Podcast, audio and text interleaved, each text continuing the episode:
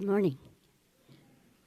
I'm reading John 20, 24 through 31, the Common English Bible.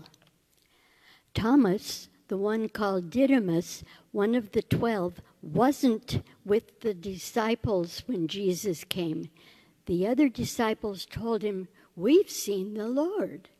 But he replied, "Unless I see the nail marks in his hand, put my finger in the wounds left by the nails, and put my hand in his side, I won't believe." After 8 days, his disciples were again in a house, and Thomas was with them. Even though the doors were locked, Jesus entered and stood among them, and he said, "Peace be with you." Then he said to Thomas, "Put your finger here, look at my hands.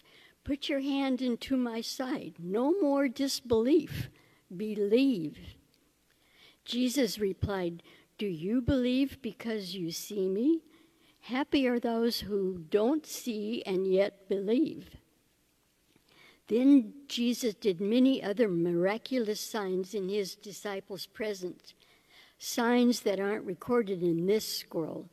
But these things are written so that you will believe that Jesus is the Christ, God's Son, and that believing you will have life in his name.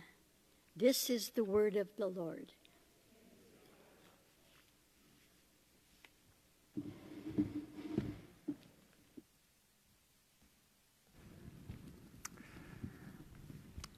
Will you please pray with me?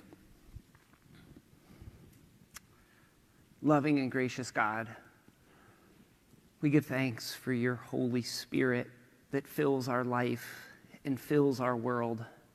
And we pray that through that Spirit, we will hear your word for us today. Amen.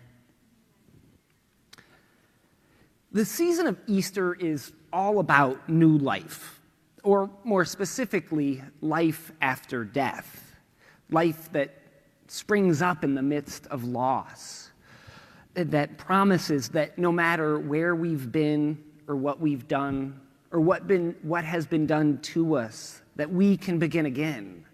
Easter is a season that starts in the darkness of that Easter morning when all seems to be lost. But from that darkness, the Easter story declares our most central Christian truth, that death is not the end. It's not the end for Jesus, not for us, and not for the disciples. So we finally arrived in Easter season, so let's check in on those disciples who just learned the fantastic news that Jesus is alive. Surely they must be, celebrating a great Easter meal, celebrating the gift of new life. Nah, they go lock themselves in a room and hide. It's not the best look. But Jesus comes to where the disciples are hiding. He greets them with a sign of peace. Jesus offers them love that overcomes their loss and fear.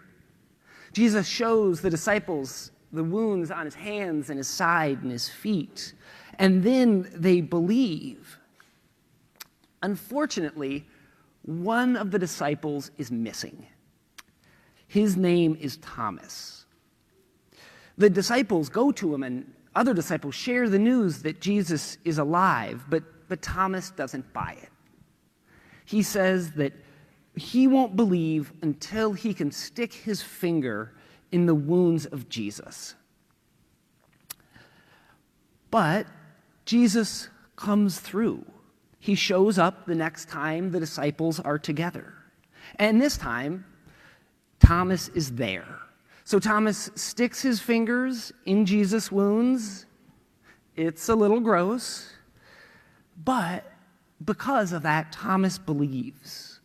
In fact, right here in our scripture, Thomas is the only person to identify Jesus as God. The last one to believe is now the model of belief. It feels like a perfect way to end the Gospel of John, but then Jesus adds in this one little extra thing. He asks Thomas, Do you believe because you see me? Happy are those who see, who don't see and yet believe. From this, Thomas earns the nickname Doubting Thomas. And here, the takeaway of the story sort of seems to be that Thomas should have been able to believe without seeing Jesus. At least that it's better to believe without evidence. But that's kind of a tough sell for a lot of us.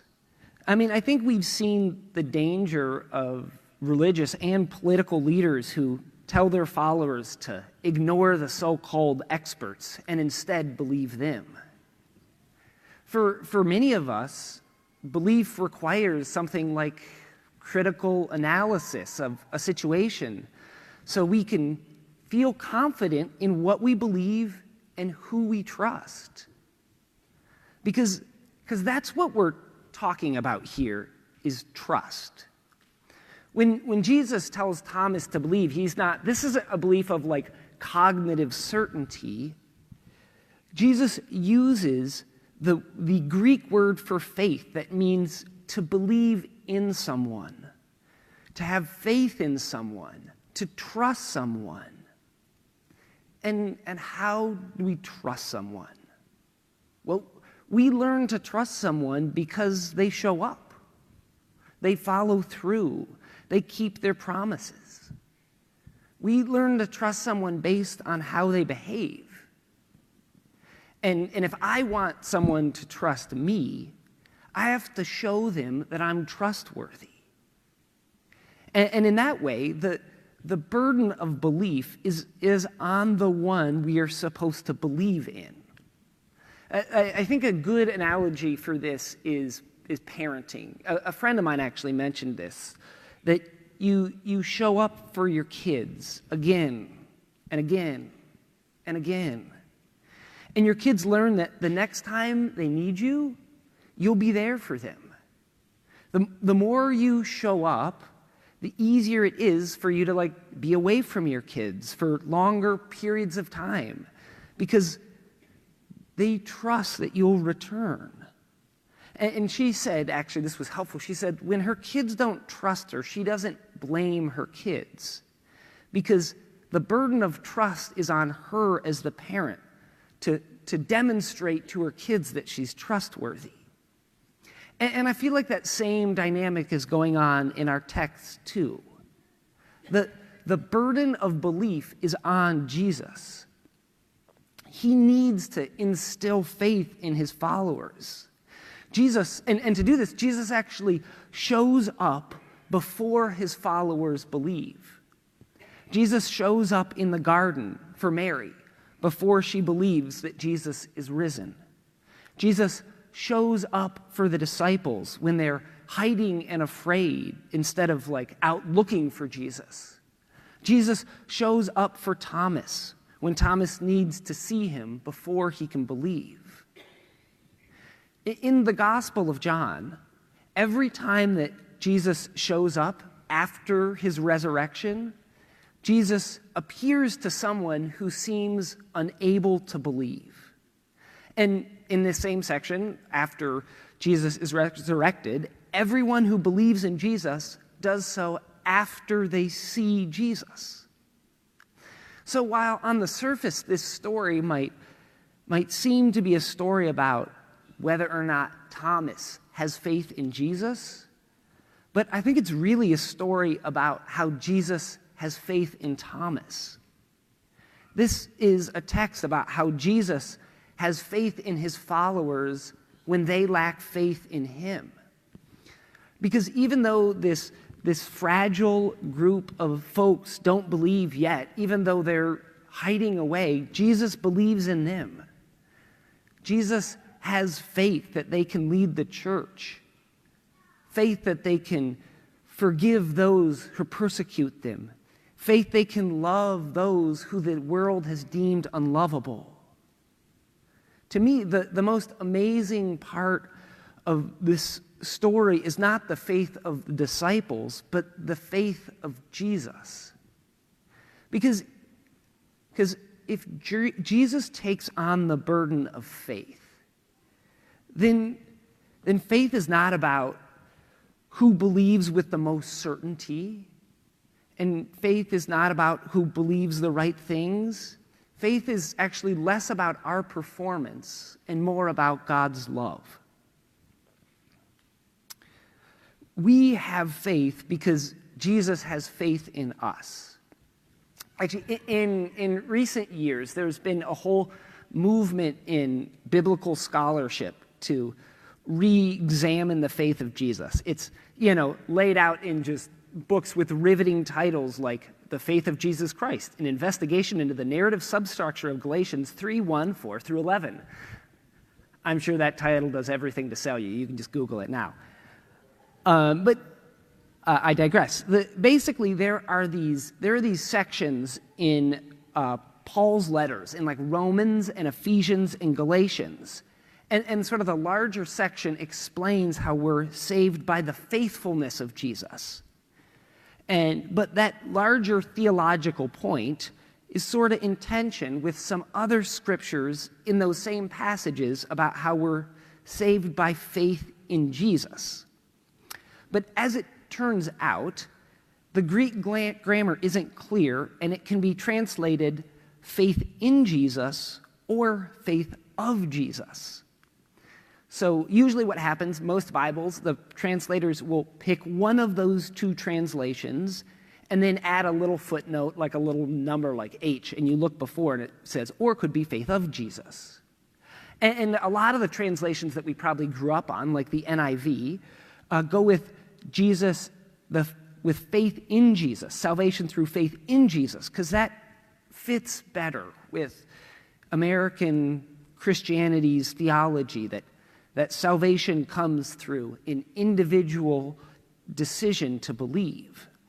But a lot of the best biblical scholars in the world argue that it's more grammatically correct and more exegetically correct to translate these verses as salvation coming through the faith of Jesus. They demonstrate that these verses support the larger point, that it's not our individual faith that saves us, but the faithfulness of Jesus. Jesus' trust that life can overcome death.